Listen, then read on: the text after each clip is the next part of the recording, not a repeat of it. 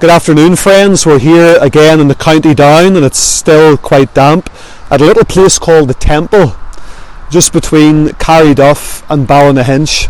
And it's a place that's very dear to my heart because my mother grew up just down the road here, and I had an aunt and uncle that lived just down the way, and cousins, and my grandfather and grandmother lived in this locality as well. And so we would have been in this area quite often as children, so it really tugs at the heartstrings whenever we're were here. But I was reading about the 1859 revival, and in this very location in 1859 there was a large open air meeting.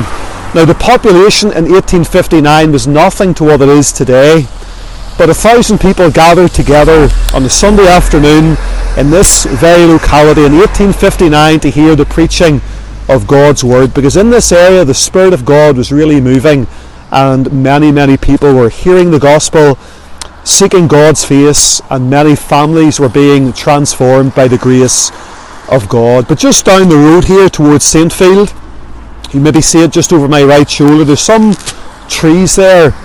And for many, many years, there was a mission hall uh, just located just in that little cluster of trees, the Temple Mission Hall. It's long, long gone, and it's very hard to find any photographs of it. But my mother came across this old photograph quite recently of the temple mission hall where many, many young people, boys and girls, young men and young women would have heard the gospel because I suppose back in those days in the mid 20th century there wasn't maybe a strong gospel witness in this area but many boys and girls and older folk as well would have heard the gospel in the temple mission hall my aunt and uncle were involved in it and there was a, a lovely old lady as well that my mother would have taken me to visit on different occasions a lady called Mrs. Brown, Eileen Brown, and she was a real stalwart for the gospel and for Jesus Christ in this locality for many, many years. And she was greatly involved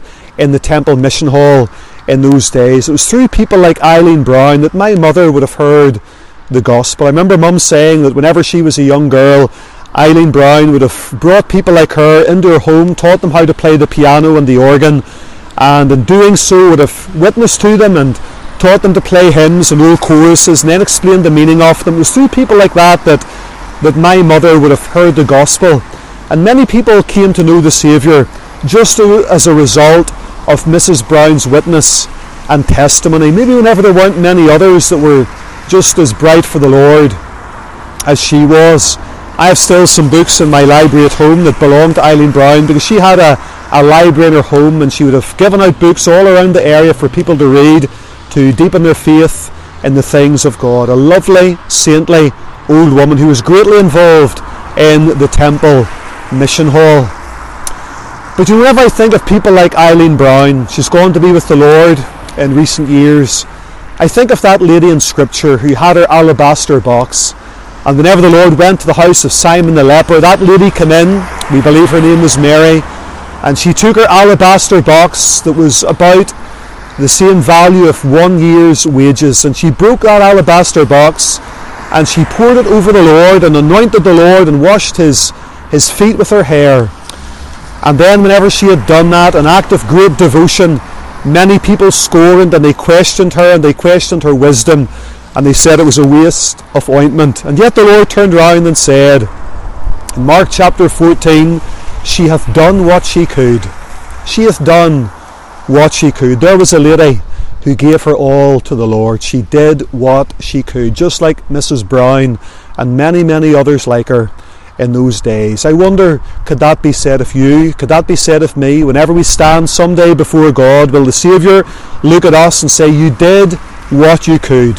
You gave your all, you consecrated your life, you gave your best to me so that others could come to know the Saviour and so that my name could be glorified. Let's do what we can while we can, our utmost for His highest, as old Oswald Chambers said. God bless you. Thank you for listening and join us again tomorrow. If you know anything about this mission hall and you're in it uh, over the years and you can enlighten us and tell us some stories about it, get in touch with us. We'd love to hear your story.